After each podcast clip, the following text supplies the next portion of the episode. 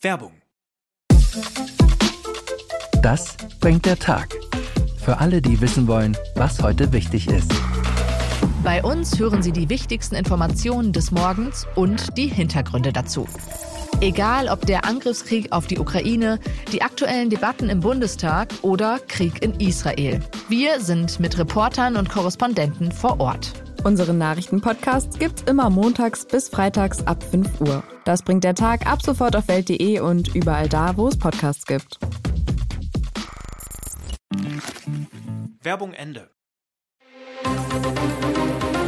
Das Bild News Update. Es ist Donnerstag, der 8. Dezember und das sind die Bild Topmeldungen. In München und Berlin Klimaextremisten stürmen Flughäfen. Prozessbeginn zum Milliarden-Euro-Betrug. Der Wirecard-Chef kam schweigend durch die Seitentür. Iran richtet ersten Freiheitsdemonstranten hin. Schon wieder eine Klimaaktion an den Flughäfen in München und Berlin. In München wurden um 8.47 Uhr Klimaaktivisten an einem Zaun der südlichen Landebahn von Polizisten gesichtet und festgenommen. Gleichzeitig verschafften sich vier Personen durch einen Zaunzugang zur Nordbahn und klebten sich an einem Weg für Taxis fest. Die Polizei war sofort im Großeinsatz. Die Aktivisten wurden per Lösungsmittel von der Rollbahn gelöst und festgenommen. Seit 9.56 Uhr ist die Nordbahn wieder frei. Alle Aktivisten befinden sich nun in der Polizeiinspektion des Flughafens. Es gab keine Flugausfälle, weil alles umgeleitet wurde. Auch in Berlin finden aktuell Aktionen der Chaoten statt. Sie hatten sich Zugang zum Rollfeld des Hauptstadtflughafens BER verschafft, wie die Bundespolizei gegenüber der Bild bestätigte.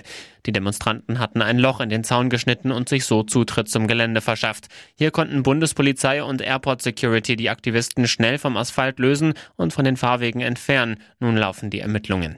Der Flugverkehr sei nicht beeinträchtigt, wie ein Flughafensprecher auf Bildanfrage mitteilte. Die Gruppe, die zuletzt auch häufig Straßen in München und Berlin blockiert hatte, verlangt von der Bundesregierung einen besseren Klimaschutz und fordert unter anderem ein Tempolimit von 100 km/h auf Autobahnen und ein 9-Euro-Bahnticket für ganz Deutschland. Zweieinhalb Jahre nach der spektakulären Pleite des Finanzkonzerns Wirecard endlich der Prozess. Es ist der wohl spektakulärste Fall von Finanzbetrug in der deutschen Geschichte. Vor dem Landgericht München begann der Strafprozess gegen den ehemaligen Vorstandschef Markus Braun am Donnerstagmorgen mit einer Dreiviertelstunde Verspätung. Der Vorsitzende Richter Markus Födisch eröffnete die Verhandlung im Gerichtssaal im Münchner Gefängnis Stadelheim später, weil die Einlasskontrollen länger gedauert hatten als gedacht. Ex-Wirecard-Chef Braun betrat schweigend den Saal aus einer Seitentür, die zum angrenzenden Gefängnis führt. Er nahm neben seinen vier Verteidigern Platz. Braun kam nach dem Zusammenbruch von Wirecard im Sommer 2020 in Untersuchungshaft. Im November desselben Jahres wurde er im Wirecard-Untersuchungsausschuss des Bundestags als Zeuge befragt. Der berüchtigte Shortseller Fraser Paring, der mit seiner Firma auf fallende Wirecard-Kurse gewettet hatte und die Affäre mit aufgedeckt hat zu Bild, dass die Wirecard-Manager noch immer alles bestreiten, sollte bei der Strafe berücksichtigt werden. Sie wussten alle, dass sie in einen Betrug verwickelt waren. Das zu leugnen ist eine Beleidigung für die Investoren und die Intelligenz der Menschen. Alle Infos zum Prozess gibt's auf Bild.de. Die Angst vor dem Freiheitswillen der eigenen Bevölkerung ist riesig im Iran. Seit dem Tod von Masa Amini am 16. September, sie wurde von der Sittenpolizei ins Koma geprügelt und verstarb wenig später, ist die Bevölkerung auf den Straßen. Sie protestieren für Freiheit und gegen das brutale Mullah-Regime, was strengstens verboten ist. Zu Hunderten stecken die Mullah-Schergen die Demonstrierenden in Gefängnisse, foltern und vergewaltigen sie. 475 Menschen sind von den Revolutionsgarden und der Sittenpolizei schon ermordet worden. In lächerlichen Gerichtsprozessen werden andere zum Tod verurteilt. Anklage, sie führen Krieg gegen Gott.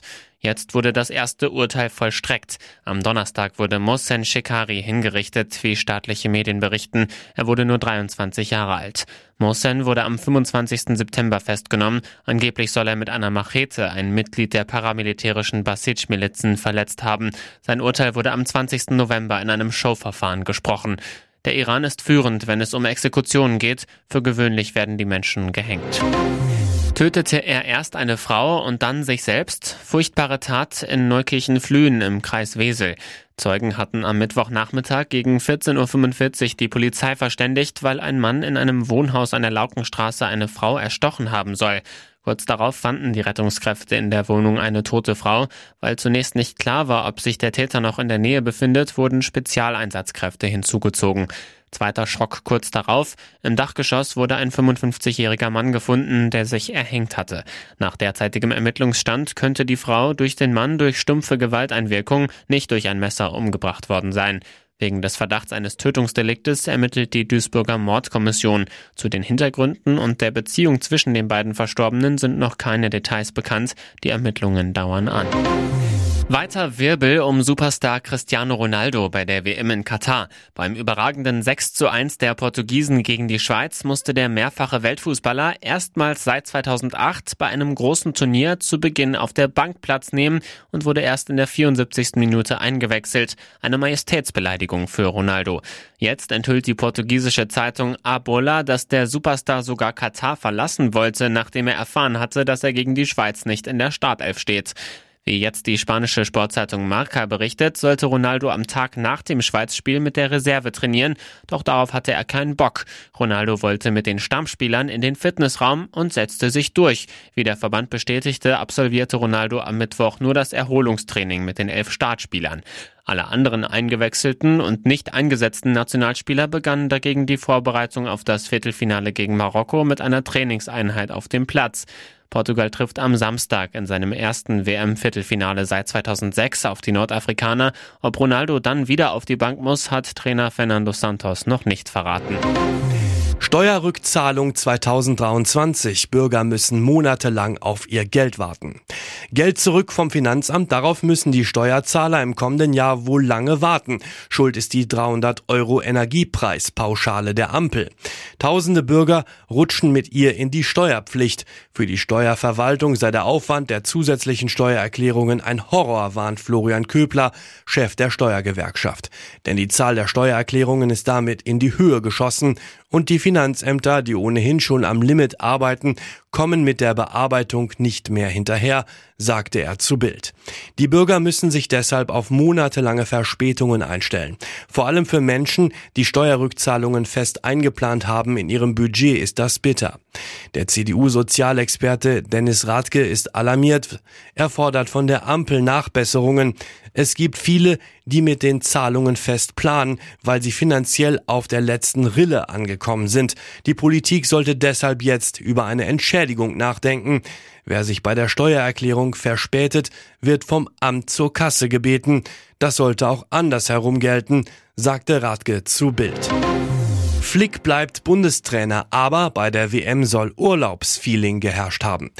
DFB-Mitarbeiter wunderten sich über skurrile Szenen im Teamhotel. Nach zweieinhalb Stunden war der Krisengipfel mit DFB-Präsident Bernd Neuendorf und Vizepräsident Hans-Joachim Watzke vorbei. Um 17.01 Uhr verließ Bundestrainer Hansi Flick durch die Tiefgarage den Schauplatz seines WM-Rapports, das Kempinski Hotel Gravenbruch vor den Toren Frankfurts. Ergebnis, er bleibt. Flick tritt selbstbewusst auf. Er und sein Trainerteam haben ihre Spielanalysen am Tag nach jeder Vorrundenpartie fertiggestellt. Was Flick positiv sieht, die deutsche Mannschaft habe sich genug Chancen erspielt, um die Gruppe zu überstehen. Die Wahl des abgeschiedenen Teamhotels und die Familienübernachtungen nach den sieglosen Partien gegen Japan und Spanien im Teamhotel lässt Flick nicht als Grund für das WM ausgelten. Das sehen beim DFB intern nicht alle so.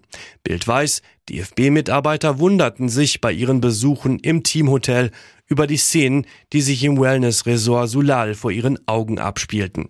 Das Wort Urlaubsfeeling machte die Runde. Während Spielerfrauen im Pool damit beschäftigt waren, Selfies zu machen, spielten ihre Männer mit den Kindern. Das gefiel auch nicht allen Spielern. Unklar bleibt weiter, wer neuer Nationalmannschaftsgeschäftsführer wird. Hier ist das Bild News Update. Und das ist heute auch noch hörenswert. Ukraine kann jetzt sogar Moskau bombardieren. Pure Panik bei Russlands Führung. Am Tag nach den verheerenden ukrainischen Drohnenangriffen auf drei russische Militärbasen liegen die Nerven im Kreml blank. Das russische Verteidigungsministerium fasste die schmachvolle Niederlage der angeblich überlegenen russischen Luftabwehr wie folgt zusammen. Am Morgen des 5. Dezember versuchte das Kiewer Regime, um russische Langstreckenflugzeuge außer Gefecht zu setzen, Militärflugplätze in den Regionen Ryazan und Saratow mit unbemannten Luftfahrzeugen aus sowjetischer Produktion anzugreifen. Alle Drohnen seien abgefangen worden, so die Erklärung weiter. Eine Behauptung, die sowohl durch Satellitenaufnahmen als auch durch geleakte Fotos widerlegt wird. Demnach sind zwei Bomber schwer beschädigt worden. Auch ein Treibstoffdepot in Kursk und ein Öldepot in Bryansk wurden zielgenau von ukrainischen Drohnen getroffen und in Brand geschossen. Gänsehautfinale um 100.000 Euro. Rainer Gottwald gewinnt Promi Big Brother. Der Sieger der zehnten Promi Big Brother Staffel steht fest. Rainer Gottwald hat sich im Finale gegen Michaela Schäfer durchgesetzt. Damit gewinnt der Boxmanager die 100.000 Euro Preisgeld. Nervenkitzel pur in den letzten Momenten vor der Auszählung. Michaela und Rainer eng umschlungen. Rainer atmet immer wieder laut. Beide Kandidaten sind vollkommen angespannt. Nach etlichen Minuten dann die Erlösung für Rainer. Big Brother verkündet, Rainer gewinnt die Show. Sofort brechen die Emotionen aus Rainer heraus. Er muss sich setzen, sperrt sich ein, damit ihn niemand weinen sieht. Big Brother muss ihn lange bitten, damit er überhaupt ins Studio kommt. Und auch dann gibt es kein Halten mehr. Anstatt zu den Moderatoren Jochen Schropp und Marlene Lufen zu gehen, die ihn sehnlichst herbeibitten, rennt Rainer Gottwald erst zu seiner Frau und zu seinem Sohn, die beide im Publikum sitzen. Sie fallen sich in die Arme. Ein wahrer Gänsehautsieg. Rainer Gottwald gerät unterdessen in einen melodramatischen Gefühlssturm und verglich den TV-Knast mit einem Schiff. Trotz Skorbut, Krankheit und Tränen haben wir es am Ende geschafft, auf dem Promi Big Brother Boot die Einfahrt in den Hafen zu finden.